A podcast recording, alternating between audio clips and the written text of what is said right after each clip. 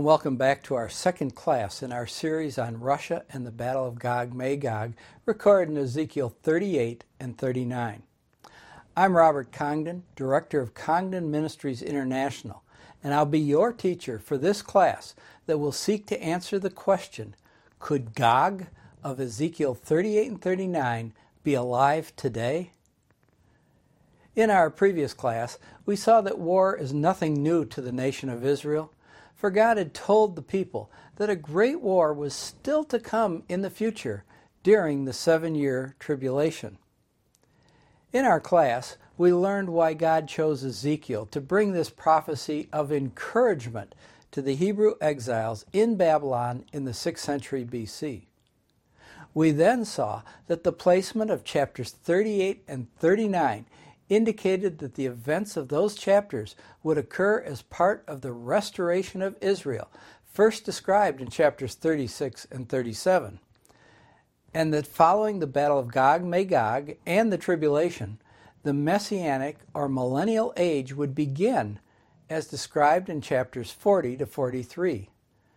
That beginning will see the Lord return to Israel and enter the restored temple to rule and reign over the earth for a thousand years. Now, after we did a very brief overview of chapters 38 and 39, we focused upon verses 1 and 2, where we saw that God's message was given to Israel concerning their enemy Gog of the land of Magog. We next saw how Ezekiel used three names of God to distinguish when God was speaking to his beloved Jewish people, using the personal, covenantal name Lord, and when, with a different tone and purpose, he spoke as Master God to the heathen nations of the world. As we begin this study, I want to reiterate that our goals in this lesson are, first of all, to identify the participants in the battle to understand God's plan in detail for the battle, to determine when the battle will occur with respect to the rapture, the tribulation, and the return to the earth of the Lord. To understand God's purpose and what He wants to achieve by this battle, and to show th- how this prophecy glorifies God and fits in with God's plan of history. As we do this, we'll follow a literal or normal interpretation of Ezekiel and will reject the allegorical interpretations followed by many Bible students and interpreters today. Above all, I will attempt to show how these events are feasible in our day and what that means to you and to me as we study God's Word. You will recall that I will not name any contemporary people as Gog. I'm not going to identify this person say that must be Gog. But instead, we'll use living people as examples of what Gog might be like and how he may accomplish some of these tasks that cause him to come to this eventual battle.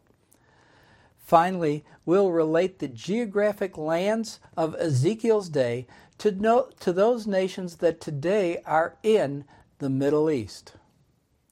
Now, let us now turn to Ezekiel 38, beginning with verse 2, to see if Gog of the land of Magog may be alive in our day.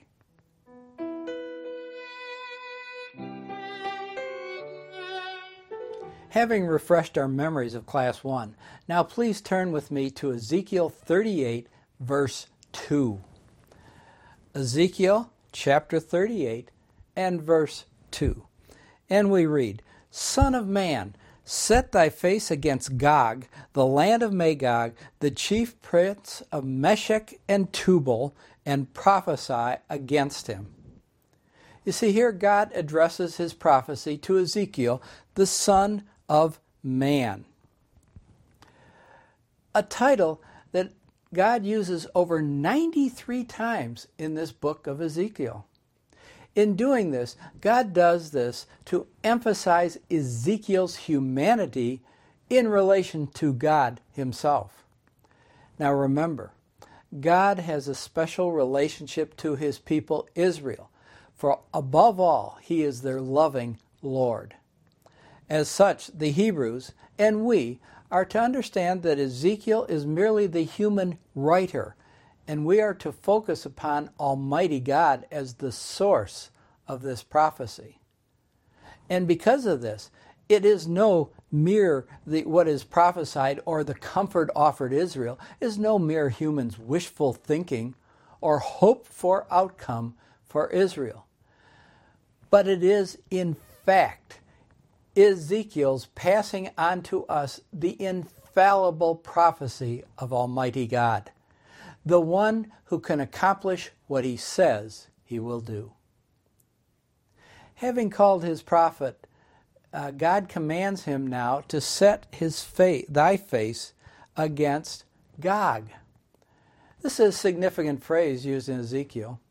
It is unique to the book of Ezekiel. Of the 11 times that God commands Ezekiel and refers to setting his face, six times it is against specific individuals or groups of people. We find in Ezekiel 28, verse 21, Zidon. That's a Phoenician city. In Ezekiel 4 7, we see it is against a prophetess. In 25 2, the Amorites. 29 2, against Pharaoh. 35 2 against Mount Seir, and finally here in Ezekiel 38 against Gog. In all 11 instances, the setting of one's face against indicates God's declaration of his approaching judgment that is directed toward a particular individual or a group. For example, over in Ezekiel 28, just turn back a few pages, if you will, with me to Ezekiel 28. In Ezekiel 28 if we begin in verse 21. Son of man, set thy face against Zidon and prophesy against it, and say, Thus saith the Lord God Behold, I am against thee, O Zidon, and I will be glorified in the midst of thee. Excuse me. O Zidon, and they shall know that I am the Lord when I shall have executed judgments in her, and shall be sanctified in her. For I will send into her pestilence and blood into her street. The wounded shall be judged in the midst of her by the sword upon her on every side, and they shall know that I am the Lord. They shall know that I am the Lord. Now, back in Ezekiel 38, in verses 2 and 3, God proclaims a judgment here against someone called Gog, and who will be from the land of Magog. So back in Ezekiel 38, in verse 3, God's emphasizing this coming judgment by repeating that he is against Gog. Verse 3 Thus saith the Lord God, Behold, I am against thee, O Gog, the chief prince of Meshech and Tubal. Now, since Gog is the major player in this battle against Israel, we need to consider who he might be and if it is feasible that these events could happen in our time. To do this, we're going to consider three possibilities as to Gog's identity. The first possibility we will consider is could Gog be the personal proper name of a specific individual? Secondly, Gog may be a symbolic or a placeholder name or a title for a person. And finally, we'll consider could Gog be the actual name of a demonic prince under Satan's leadership, a demon who in turn motivates and or indwells a human national leader to come against Israel. Okay, let's now consider these three possibilities in a little more detail. We'll consider first possibility a personal proper name. Now, I want you to know I've done a lot of research. I have checked the most popular baby names of recent years. Now, while I find several names taken from the Bible, in fact, number two use was Noah, number five was Jacob, I can find no indication that anyone ever chose to name their baby Gog. Do you know anyone named Gog? Oh, it's a pleasure to meet you, Gog. You see, this scarcity in the use of this name is also found that it's evident in the Bible, where the name appears in only three books of the Bible. It appears in 1 Chronicles chapter 5 verse 4 as the name of one of Reuben's descendants. It appears here in Ezekiel 38 and 39 and again in Revelation chapter 20 verse 8. Now, students of the Bible have not been able to find any specific linkage between the Gog of Chronicles and the Gog mentioned in Ezekiel and Revelation. With this scarcity and the lack of linkage and real clear designation, uh, I think we're going to rule out that Gog is a proper name. Now, our second possibility is a symbolic or placeholder name uh, this most common view is that Gog is a name chosen by Ezekiel as a symbolic or placeholder name for the leader of the land of Magog.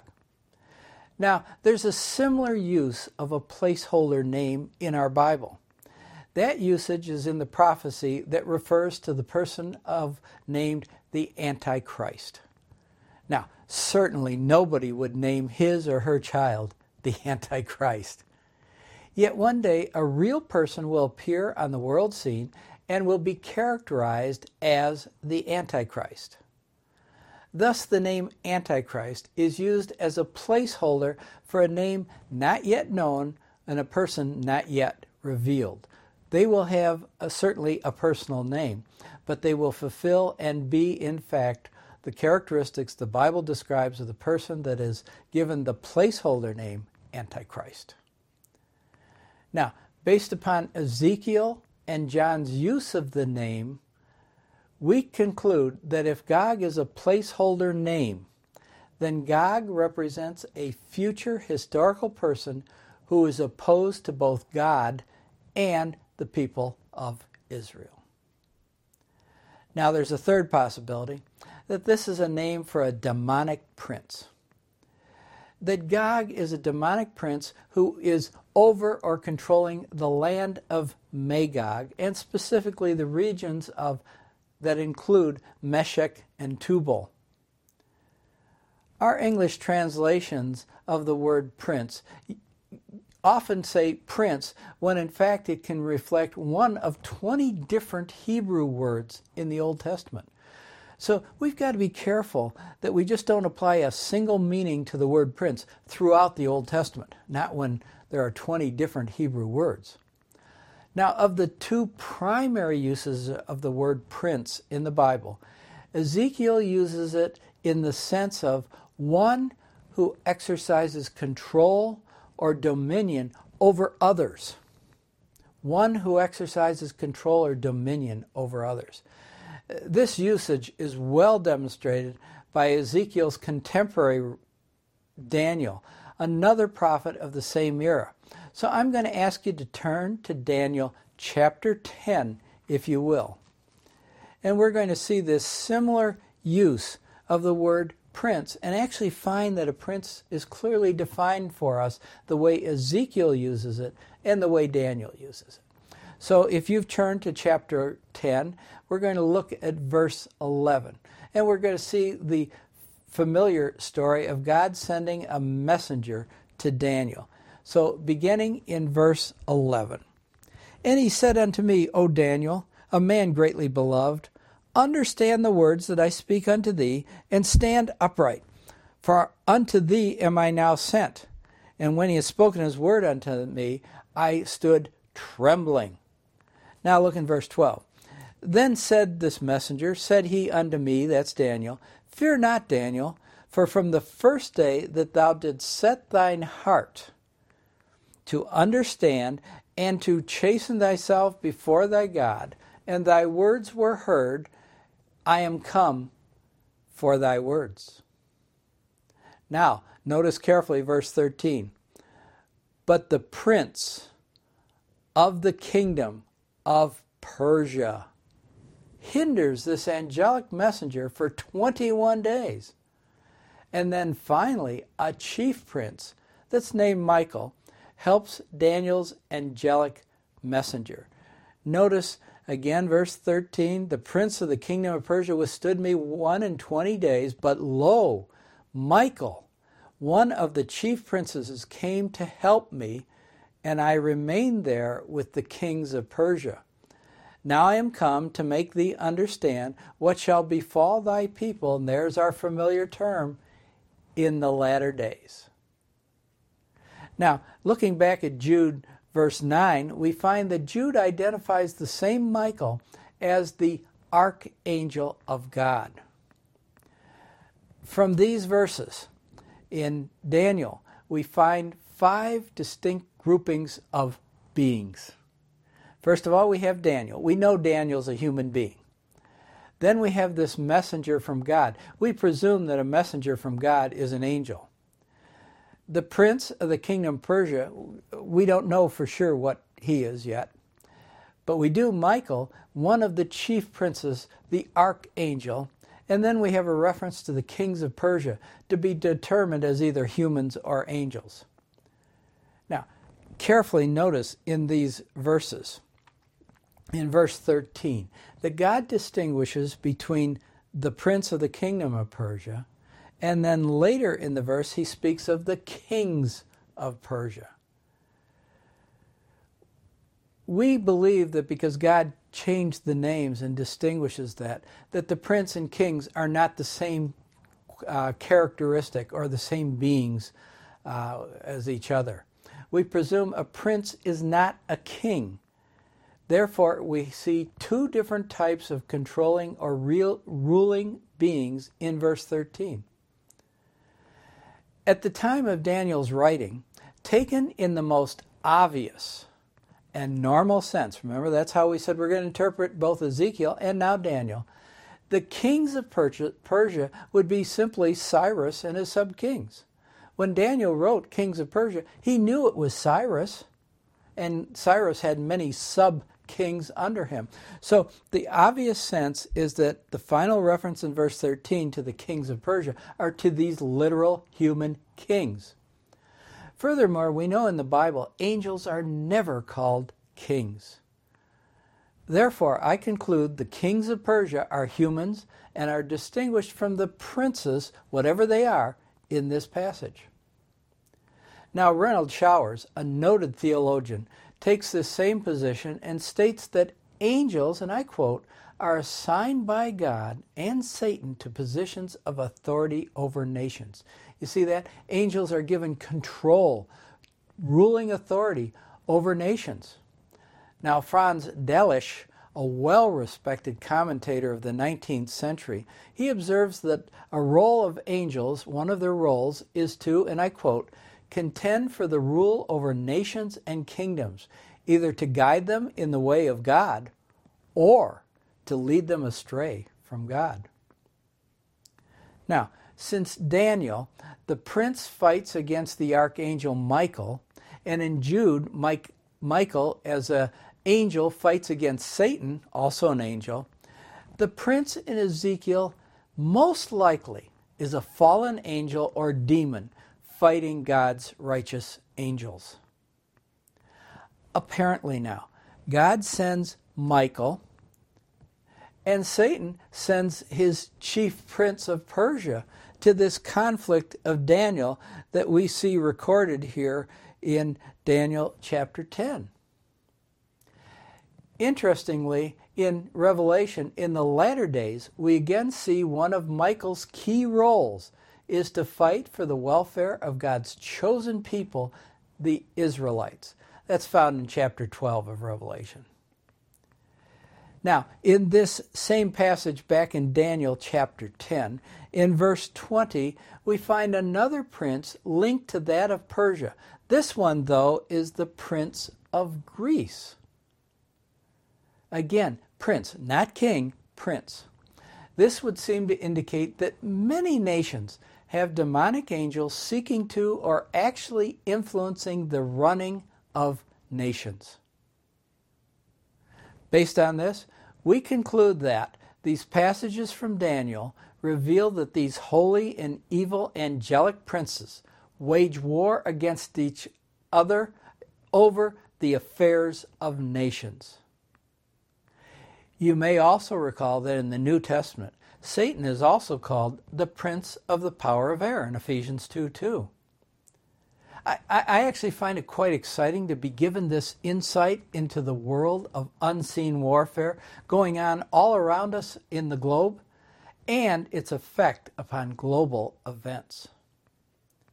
Furthermore, it confirms what Paul wrote to the Ephesians when he said, For we wrestle not against flesh and blood, but against principalities, against powers, against the rulers of the darkness of this world, against spiritual wickedness in high places.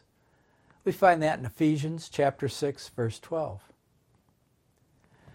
Consequently, I would suggest that Gog is a demonic angel whose dominion is the land of Magog, and he is under Satan's leadership. Interestingly, taking this view solves another problem of Scripture. You'll recall that the name of Gog appears both in Ezekiel 38 and 39 and in Revelation chapter 20, verse 8. Both instances involved in latter day events. Now, some believe that these two passages really are referring to the exact same event. Now, we'll go into this more extensively in a later class, but I would note at this point I, along with many Bible teachers, believe that these two different battles involving Gog take place a thousand years apart. Now, we base this on the fact that Gog's allies that are named in Ezekiel are not named again in Revelation, and that would suggest that we have two different armies under the leadership of Gog. Therefore, if they are two events, and they are Israel's enemies in both, and that enemy is led by an individual named Gog, then Gog could only be a fallen angel, for no unrighteous human being will live for a thousand years. Most likely, Gog is an evil angel who motivates actions against God's people by using a human being, a human leader, as his instrument in both times of history the Ezekiel event and the Revelation event. Since Gog would indwell this individual, we will use the name Gog interchangeably for both the angel and the human that he uses as his agent. The fact now that in Ezekiel 39, verse 11, describes the burial of Gog is not a problem to this concept. If we recognize that in that verse, Gog is the human agent that is identified by who? The indwelling angel. You see, God uses the term Gog to show us the person being led, but really it's referring to the name of the angel who is indwelling that human. It is the human agent that is buried in Ezekiel 39 and not the angelic Gog. Now, just as Michael is the guardian of the nation of Israel, so too Gog could well be the evil angel that opposes the nation of Israel. Having considered Gog, we must now determine the domain of this evil angel. Once we do that, we're going to look for possible scenarios demonstrating the feasibility that these events could take place in our day.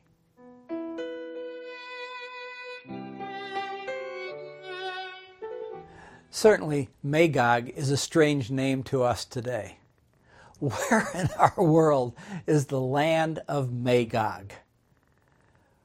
Well, in the 15th century BC, a Babylonian king corresponded with an Egyptian pharaoh. In that early correspondence, he refers to the land of Magog, and he refers to it as the land where there's a barbaric tribe living in the north. And he specifically says in the vicinity of the Black Sea.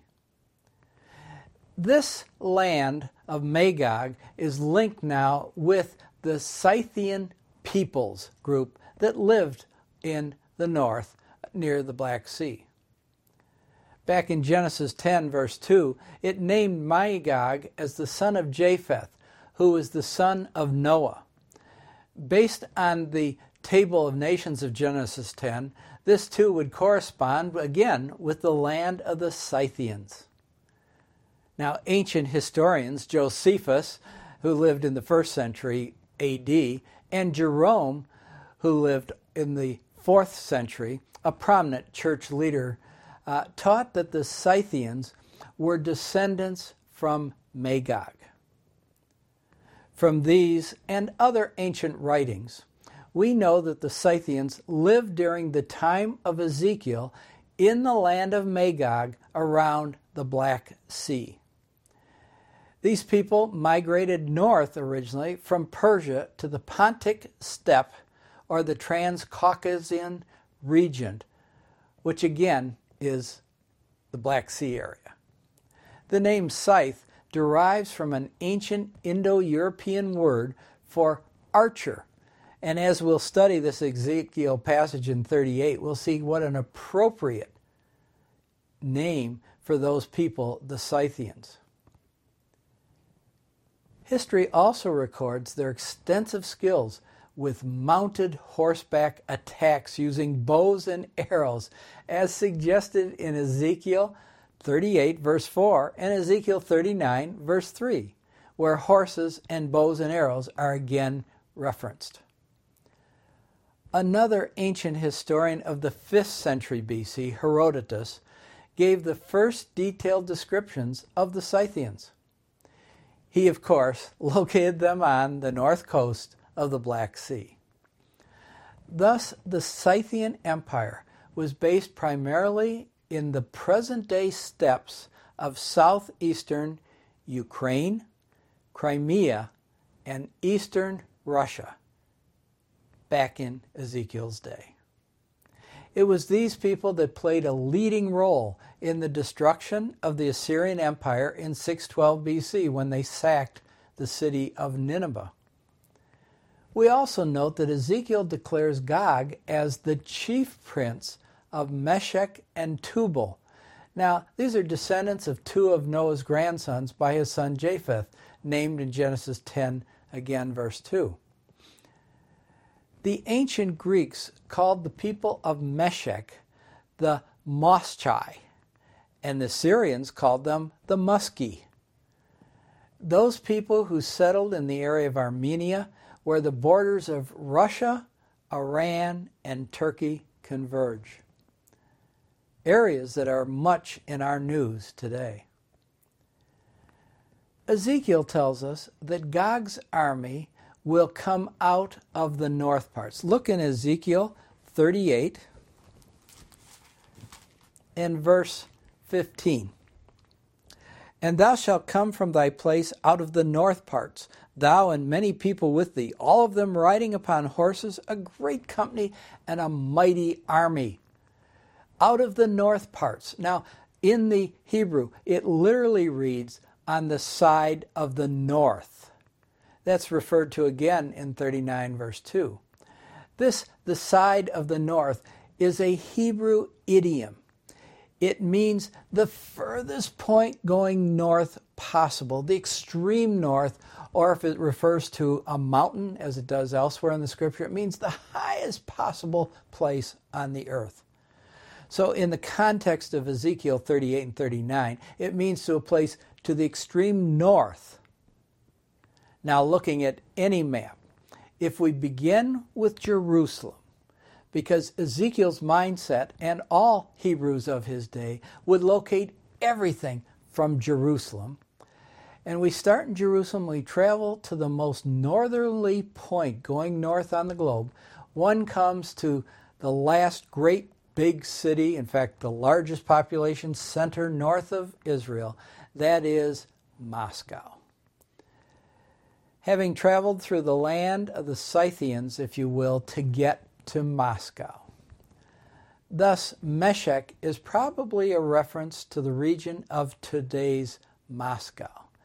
Now, if we take it just as a very general statement in north and kind of give it a bit of a, a broad intake, we also come to the last city as you go north before the Arctic, and that's St. Petersburg. And in a later lesson, you're going to learn how important St. Petersburg is to today's Russia and to today's leader of Russia. Now, so Meshech is probably a reference to Moscow, or could be St. Petersburg. Tubal was located in what is now the central part of Turkey. Again, a country well in our news. Based upon these ancient world references, Satan's Gog would probably be a Russian whose power and center would be Moscow, who would govern the land of Magog. And this would very close resemble today's Russian Federation, which is an alliance in existence today. That would also include parts of Turkey and Iran. Now, if we look at the Scythian Empire and consider today's countries that would have been part of that ancient empire uh, geographically, we find that that would have included southern Russia, the Ukraine, Kazakhstan, Eastern Balkans, Kyrgyzstan, Kashgar, Afghanistan, eastern Iran, Tajikistan, Uzbekistan, some portions of Romania, some portions of Bulgaria, and the Caucasus countries where Tubal once was located. Thus, it may be possible that Magog was actually Gog's original kingdom that ultimately expanded to include Meshech and Tubal, so that he could now be called the chief prince of these lands. Thus, we conclude that Gog will be an individual of Russian origin who has conquered or influenced neighboring regions prior to the events of Ezekiel 38. Now, Ezekiel also informs us that Gog was prophesied earlier if you look at verse 17. Thus saith the Lord God Art thou he of whom I have spoken in old times by my servants, the prophets of Israel, which prophesied in those days many years that I would bring thee, that's Gog, against them. Wow. There are other prophecies in the Bible about Gog. Now, the problem we have is that the name Gog doesn't appear in any of the writings of the other prophets since this name appears in no other books of prophecy, we have to assume, assume that Ezekiel is referring to biblical passages that indirectly prophesy of Gog's coming. These prophecies speak of the ultimate destruction of Gog, of the ultimate destruction of Israel's enemies, which I believe would be centered in Gog. Now, I've listed these in the accompanying chart that you'll see on your screen at this time. And so you can uh, look at those up and you can read the many prophecies that probably are referred to by Ezekiel here in chapter 38. Uh, as we look back in history, we find that perhaps the 7th century Assyrian Sennacherib, who was described by Isaiah in chapter 10, he sought to destroy Israel. He was probably used by Gog, the demonic angel that throughout history has had an ongoing desire to destroy Israel. Now, this would fit my understanding of Gog's actions that continue on to the latter days in both Ezekiel 38 and a thousand years after that in Revelation chapter 20. Arno Gaebelein a biblical scholar, links the events of Sennacherib that I've just referred to with God's future punishment, and I quote, of Israel's final invader and spoiler of his people, the one foreshadowed by the Assyrian Sennacherib. Now he bases that on Isaiah chapter 10, verse 12. Ah. Now, uh, you see what I'm saying? Uh, other Bible scholars also go back, they look based on Ezekiel's statement that other prophets have spoken about Gog. They go back and they look and they see Sennacherib. They apply the, apply the same concept that Gog is a demonic angel who indwells and drives leaders of countries to attack Israel. In summary, then, I believe God's human agent in the latter days will probably be a Russian either descended from the ancient Scythians or having some connection with that region of Russia. He will be of sufficient notoriety and leadership ability that will enable him to pull together a coalition of forces and direct those forces against Israel. Now, God's Hebraic repetition in verses 2 and 3 of setting the face against Gog suggests that this leader, and again, because of this Hebraism, suggests that this leader would have a haughty self confidence, that this invader would think of himself as invincible. When we combine the characteristics of verses 4, 7, 12, and 15, we conclude what Gog will probably be like, or the human agent. He will be an influential world leader who is a skilled politician and military leader. He will be concerned for the economic and financial well being of his nation. We'll see this later as we go through Ezekiel 38. Interestingly, he will also be a skilled horseman and will be connected to the ancient Scythians, Scythians in some way as governor over that region. With this in mind, I'd like to offer a brief description of a world leader of our day that offers us an example, a foreshadowing, a picture of what we might expect to see by the behavior of Gog as he rises through his human agent to power and forming an alliance.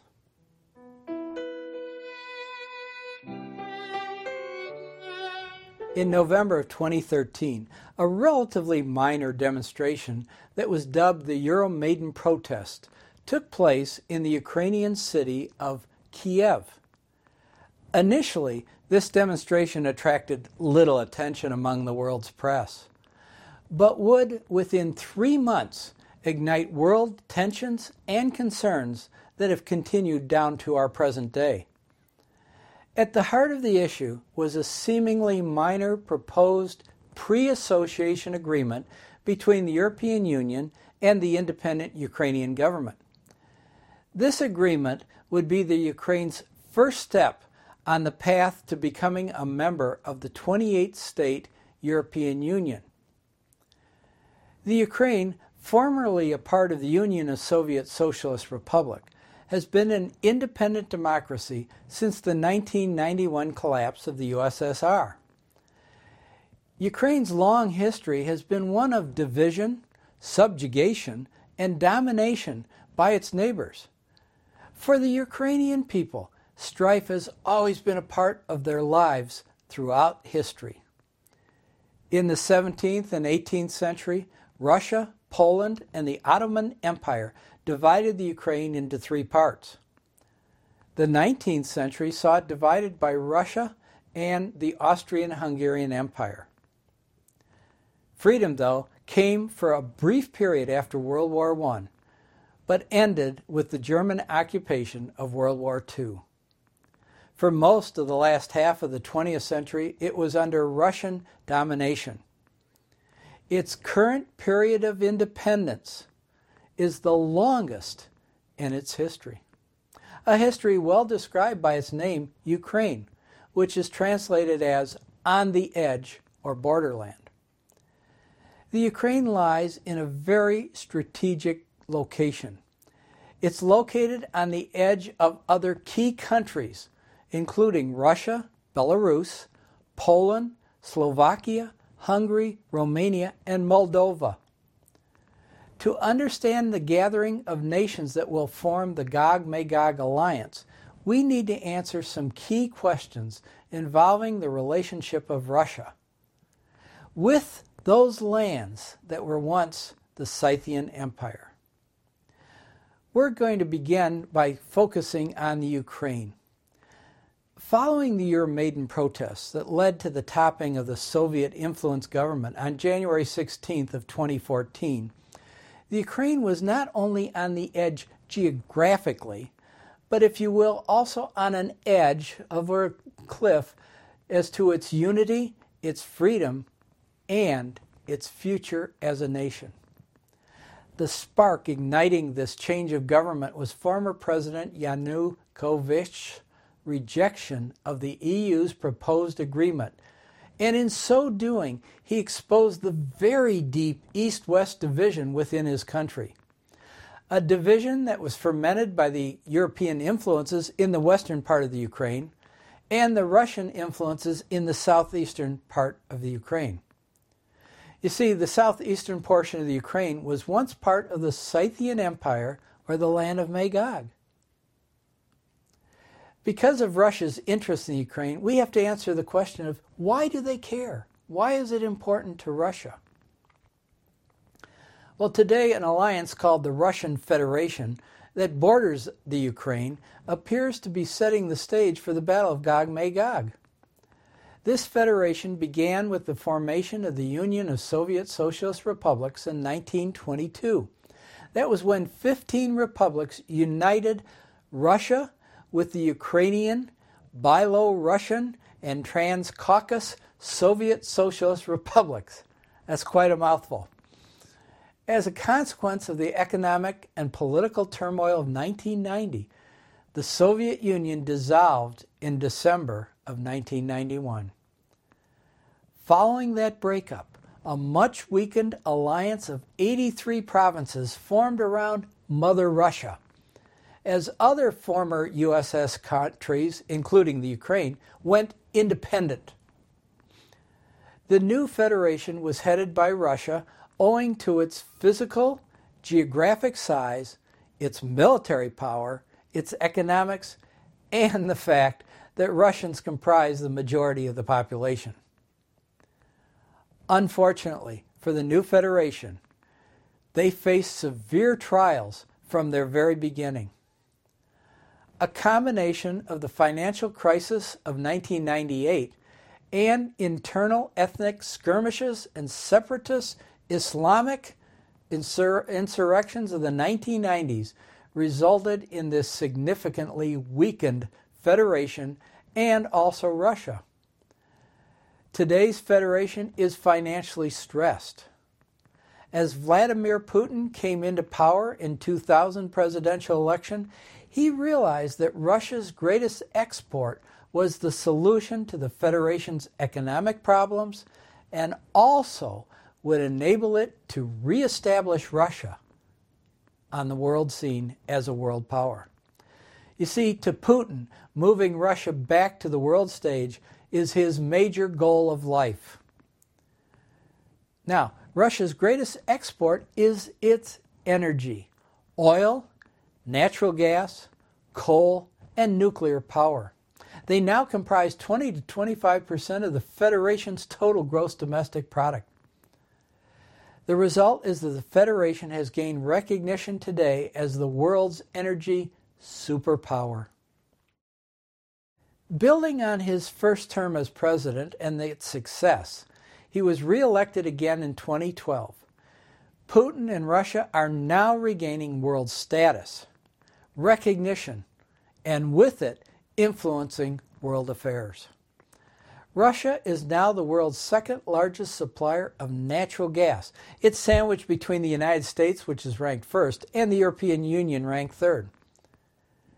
Russia's status as energy producer of the world results in the fact that it is the number one gas in natural gas reserves and exportation.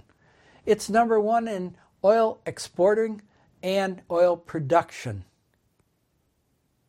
In addition to the success in natural gas, Russia holds a significant place in world oil population production and nuclear energy. Now, in order to maintain this position, Russia needs the loyalty and support of its neighbor, Ukraine. But today's Ukrainian instability has created fear in Russia's mind because of their neighborhood is threatened by that insecurity. Even a cursory look at the pipelines that transverse across the Ukraine clearly reveals that Russia depends upon a stable Ukraine, for it is those pipelines that carry their energy to their major customer of natural gas, the European Union.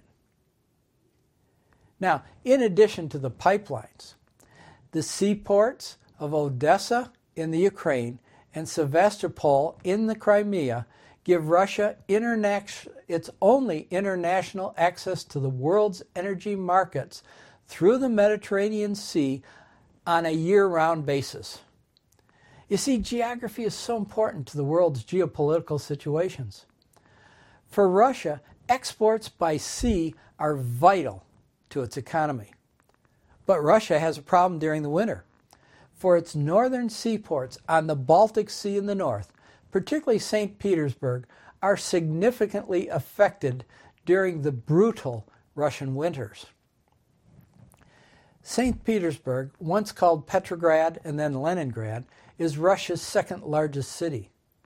We're going to hear more about St. Petersburg and Russia's Putin in a later class. Now, for Russia, the Mediterranean Sea via the Black Sea offers year round export ability for Russia.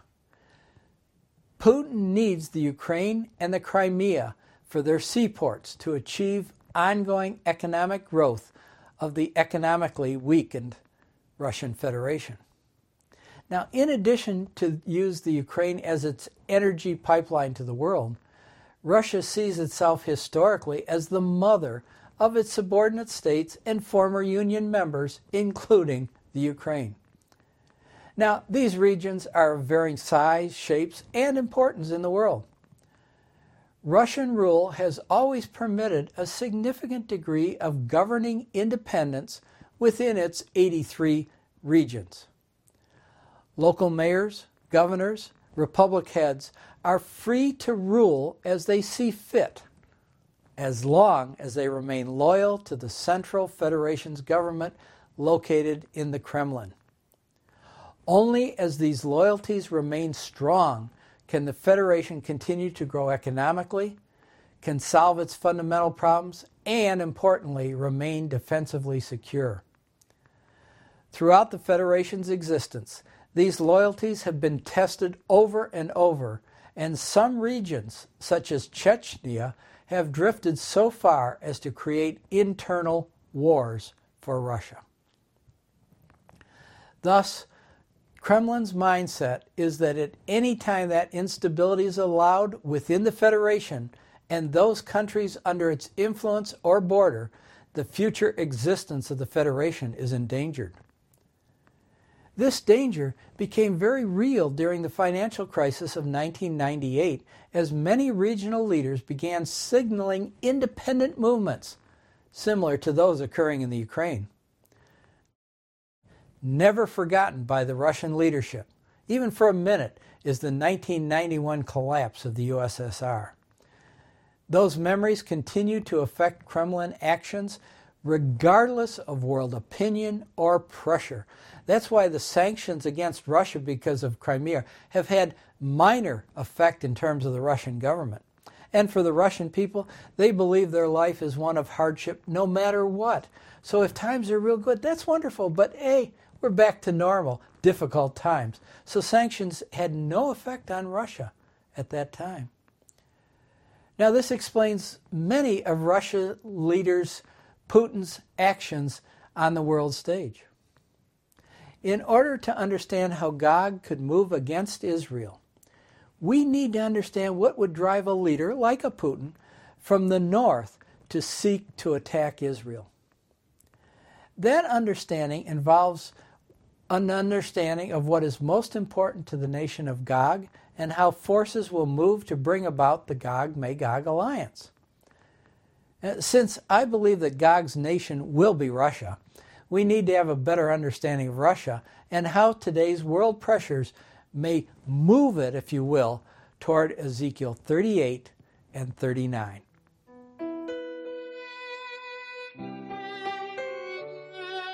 To many people, the events in the Ukraine and Russia are not as important as the latest sports news or what's happening in the entertainment world of today. But from a biblical prophecy standpoint, anything that happens in the area that once was the Scythian Empire, the land of Magog, could be very significant. For that reason, we're now going to consider some stage setting by both Russia and the European Union with respect to that land of Magog. A major consideration is the defense of Russia. Russia is not only seeking commercial gain, seeking power and influence, but also sees the Ukraine as vital to its national security, since the Ukraine represents an almost 1,000 mile defensible border to Mother Russia. Fearing Western powers for historical reasons, the Kremlin sees that its greatest weakness is its very size of that border. Twice in world history, Russia was invaded by Western Europe, and those invading armies used the Ukraine. Militarily weakened as a result of the USSR breakup and needing to defend her total 40,000 mile border that goes all the way around Russia, military Russian leaders recognized the need to protect its historically demonstrated weakest link the border with Ukraine. You see, the uninhabitable wastelands and Arctic Sea on the northern border of Russia, that poses no threat to the defense of Russia. Nobody would invade from there. To our Western mindset, we've been raised to fear Russian aggression and never to consider the possibility of a European aggression toward Russia. At least that's what I had been taught in school. And history of the 1950s, 60s, 70s, and 80s would support these fears. But now in the 21st century, we need to consider something that has been happening over the last 50 years a gradual trend and movement that could cause fear for Russia. In May of 1948, the embryo of the European Union came into existence. That union from six nations would grow to its current 28 state union. Notice the growth, but notice also the direction of that expansion. Just for once, put yourself in Putin's chair in Moscow, observing the same things you just saw on the screen. Along with the development of the EU, we also need to look at the changing military scene of Europe. In April of 1949, the North Atlantic Treaty Organization, NATO, was formed to deal with the growing military threat to Europe created by the aggression of the USSR. They too began with six states Today's NATO now is an organization of 28 independent countries united by a defense treaty.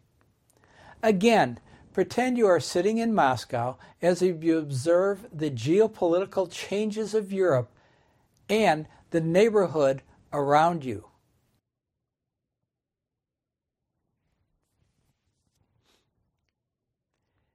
Did you see that movement? You see, in the Russian mindset, the danger of Europe's desire to conquer Russia, for they believe it was just such a desire that led to the downfall of the Russian Empire under the Tsar in the 19th century. The EU's recent overtures, along with North Atlantic Treaty Organization or NATO's movements toward the Ukraine, both have asked the Ukraine to join with them, have reinforced Russian fears. Russia fears that after the Ukraine, other border states could follow the lead of the Ukraine and be absorbed by NATO and the United, European Union. Now, when you say, well, oh, come on, do they really think that way? Remember, Russians also study history in their schools. Every Russian classroom teaches that the 19th century Napoleon invasion of Russia, their prime target was Moscow. And they learned that Napoleon's troops occupied and utilized the western region of, you guessed it, the Ukraine steppes prior to advancing and entering Russia. History repeated itself in the 1940s as Hitler again threatened Russia through the Ukraine. The lessons learned by Russia from these successful invasions and then Russians' need to repulse these two enemies They've never been forgotten. Additionally, the Ukraine is all that allows Russian commercial and naval shipping year round access to the Black Sea and to the rest of the world via the Mediterranean Sea. Militarily, Russia, from a naval standpoint, has to be able to have access through Ukraine to the Black Sea. I hope that this understanding of the Russian mentality in terms of the, their security helps explain much of the current turmoil over the Ukraine and may suggest why Russia would begin to build up its military preparedness, just as Ezekiel suggests in Ezekiel 38, verse 7, where he writes Be thou prepared, Gog Prepare for thyself, thou and all thy company that are assembled unto thee, and be thou a guard unto them. In other words, prepare and bring your allies together, and you take the lead. Now, not only does the Ukraine offer economic help to Russia's economic problems, but also the Ukraine is Russia's, if you will, soft underbelly strategically. Let me illustrate it in this way so that we can kind of put ourselves into the Russian mindset. Let's think of the Texas border between the United States and Mexico. What if the border, or worse yet, Texas, somehow were, oh, I know Texas would never allow that, right? Well, just for the illustration, let's take it this way. Let's say that Texas somehow has come under the power of a group or a nation that is opposed to the United States. And the security of the rest of the United States depended entirely upon that border between Texas and the rest of the states.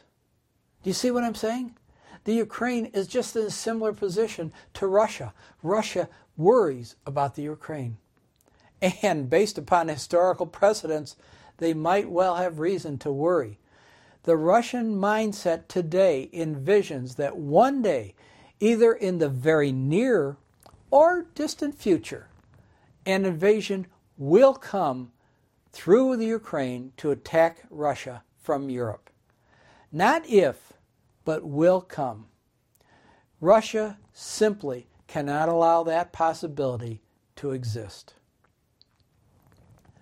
Now, neither the thaw in the Cold War nor trade relations with Europe will alter this view.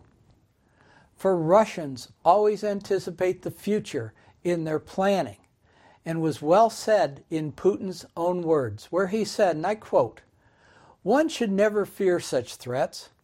Only one thing works in such circumstances to go on the offensive. Do you catch that? To go on the offensive.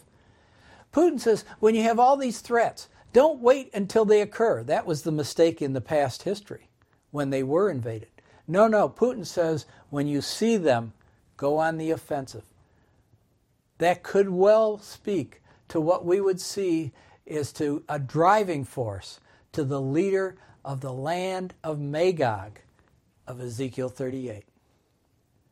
As warned in his autobiography, and I quote, we will fight to keep our geographical and spiritual position. If they push us away, then we'll be forced to find allies and reinforce ourselves. That's a quote of Putin to find allies and reinforce ourselves. Very similar to the pattern we would expect to see just prior to Ezekiel 38.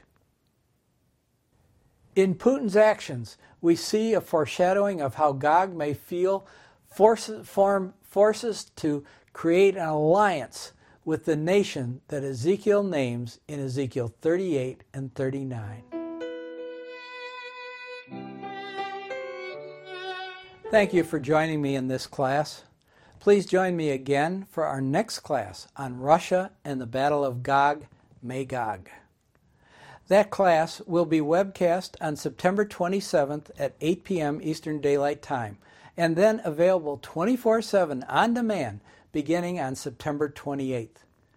Now, if you have questions, please do not hesitate to contact us, and we'll be sure to get our answers back to you in a timely manner. Please pray for us as we continue to produce special classes, and these will be announced via our website or our CNBC newsletter. Be sure to go to our website, www.congdonministries.org, for more information. Now, may the Lord bless you mightily, and we'll see you again either here or in the air.